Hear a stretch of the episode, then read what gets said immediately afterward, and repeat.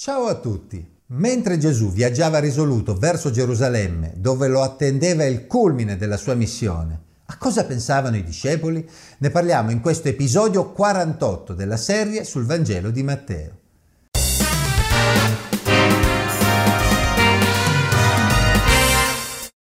Gesù aveva già annunciato diverse volte la sua morte e la sua risurrezione ai discepoli. Era importante che capissero ciò che stava per accadere e proprio mentre si stavano recando a Gerusalemme lo ribadì ancora una volta. Poi Gesù, mentre saliva verso Gerusalemme, prese da parte i dodici e strada facendo disse loro: «Ecco, noi saliamo a Gerusalemme e il figlio dell'uomo sarà dato nelle mani dei capi dei sacerdoti e degli scribi. Essi lo condanneranno a morte e lo consegneranno ai pagani perché sia schernito, flagellato e crocifisso, e il terzo giorno risusciterà». Matteo venti, diciassette a diciannove. Abbiamo già incontrato altre volte questi annunci di Gesù, ma questo nel Vangelo di Matteo è particolarmente importante perché è l'ultimo che Matteo riportò prima dell'entrata in Gerusalemme. Ancora una volta Gesù predisse la sua morte e la sua risurrezione, ma in questo caso diede più dettagli di quanto aveva fatto in precedenza. Parlò del suo tradimento, cioè del suo essere dato nelle mani dei capi dei sacerdoti e degli scribi, quindi della sua condanna, della sua consegna ai pagani, ovvero ai romani. Predisse lo scherno, la flagellazione e la crocifissione e infine predisse la risurrezione. Gesù non avrebbe potuto essere più chiaro di così con i suoi discepoli.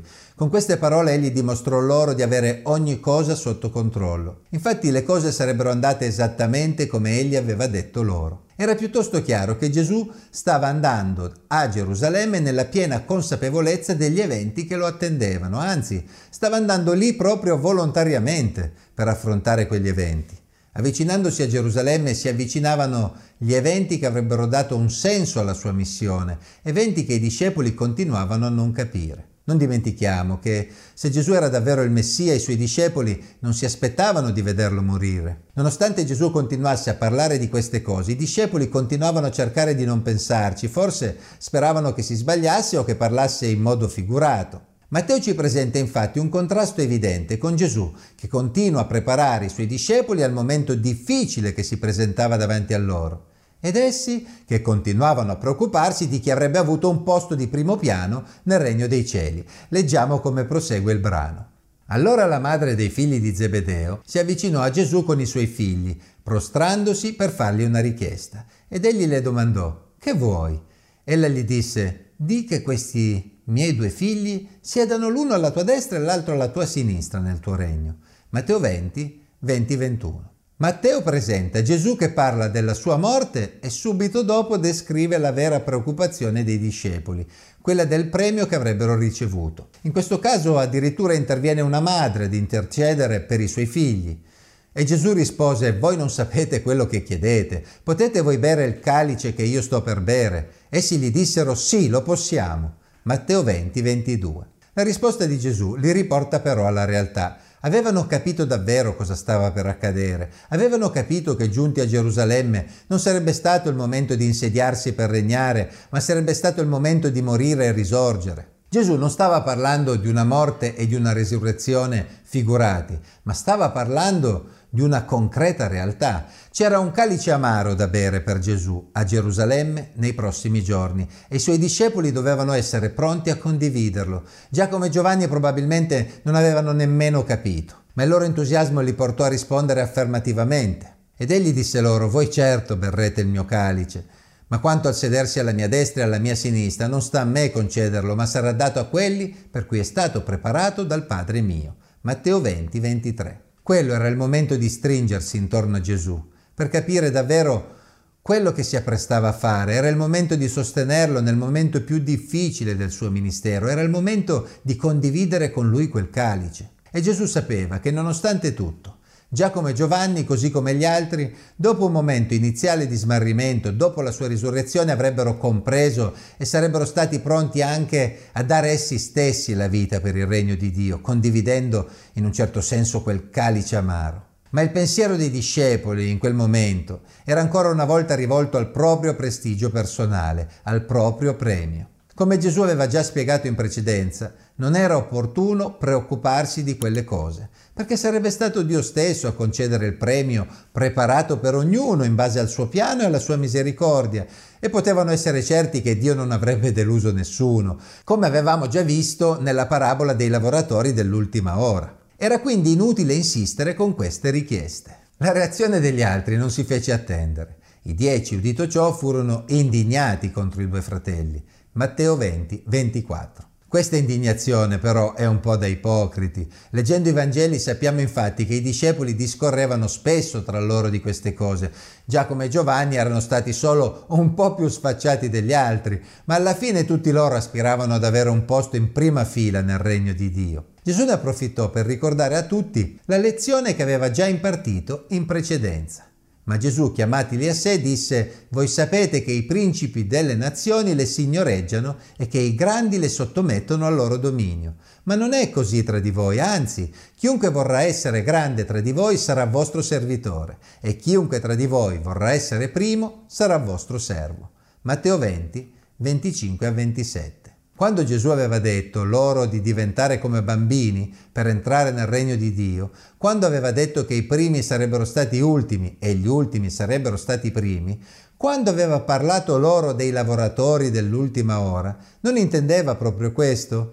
Per essere grandi bisogna farsi piccoli. Se si aspira ad avere un posto d'onore, bisogna onorare gli altri. Se si aspira a regnare, bisogna servire. Mentre i principi di questo mondo fanno a gara nel dominare gli uni sugli altri, essi non avrebbero dovuto pensare al loro posto rispetto agli altri, ma avrebbero dovuto semplicemente preoccuparsi di servire Dio e servire gli altri, lasciando che fosse Dio a gestire il premio da dare ad ognuno.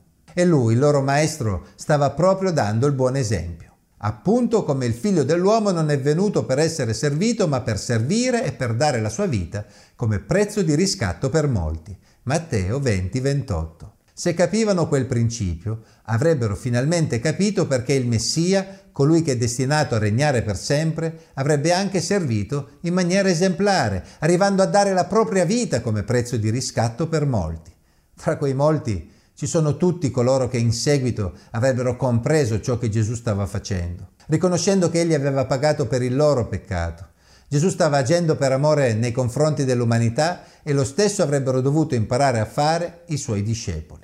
Che contrasto tra il re dei re e i suoi sudditi!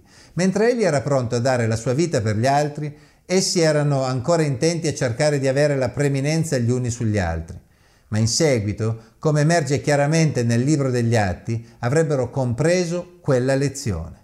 Subito dopo Matteo ci riporta all'ultimo episodio prima di descrivere l'ingresso di Gesù in Gerusalemme, che troveremo nel prossimo capitolo. E ancora una volta, nonostante il pensiero di Gesù fosse ormai rivolto alla sua imminente sofferenza, egli mostrò ancora la sua misericordia verso due ciechi lì a Gerico. Mentre uscivano da Gerico, una folla lo seguì, e due ciechi seduti presso la strada, avendo udito che Gesù passava, si misero a gridare: «Abbi pietà di noi, Signore, figlio di Davide!» Ma la folla li sgridava perché tacessero. Essi però gridavano più forte: «Abbi pietà di noi, Signore, figlio di Davide!» E Gesù, fermatosi, li chiamò e disse: «Che volete che io vi faccia?» Ed essi: «Signore, che i nostri occhi si aprano!»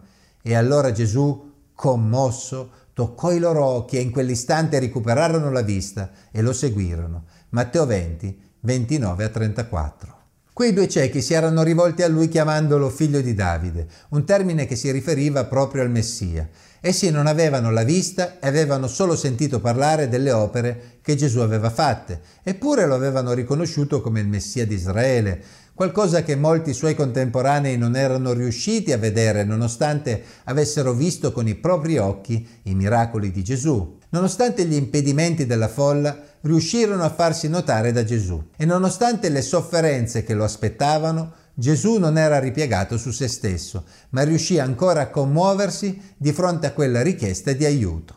Così quei due ciechi recuperarono la vista e si unirono ai discepoli di Gesù. Al di là della guarigione fisica, essi avevano trovato qualcosa di ben più importante, qualcosa che aveva dato significato alla loro vita. Possiamo presumere che lo seguirono fino a Gerusalemme, lì dove il gruppo era diretto, dove avrebbero visto con i loro occhi ciò che attendeva colui che avevano chiamato il figlio di Davide. Il brano di oggi ci ha dato molti spunti di riflessione. È triste considerare che a distanza di duemila anni molti discepoli di Gesù siano ancora così preoccupati di avere la preminenza sugli altri e di essere serviti e riveriti piuttosto che essere preoccupati di servire gli altri con amore. Abbiamo davvero compreso l'esempio di Gesù, abbiamo compreso che per essere i primi dobbiamo imparare a diventare i servi di tutti, senza aspettarci dagli altri qualcosa in cambio. Abbiamo compreso che sarà il Signore a dare ad ognuno il premio che ha preparato. Gesù si stava avviando a Gerusalemme, dove sarebbe stato crocifisso. Eppure si commosse ancora e mostrò misericordia verso quei due ciechi che lo avevano riconosciuto come il Messia. E noi siamo sempre ripiegati su noi stessi e sui nostri problemi o sui nostri piani, o abbiamo ancora la capacità di commuoverci e di agire di fronte al grido di aiuto del nostro prossimo. Sì, c'è veramente tanta carne al fuoco in questo episodio e spero che anche voi, come me, siete riusciti almeno ad addentarne un pezzo, perché qui c'è veramente tanto, tanto da imparare. Grazie a tutti ancora, alla prossima!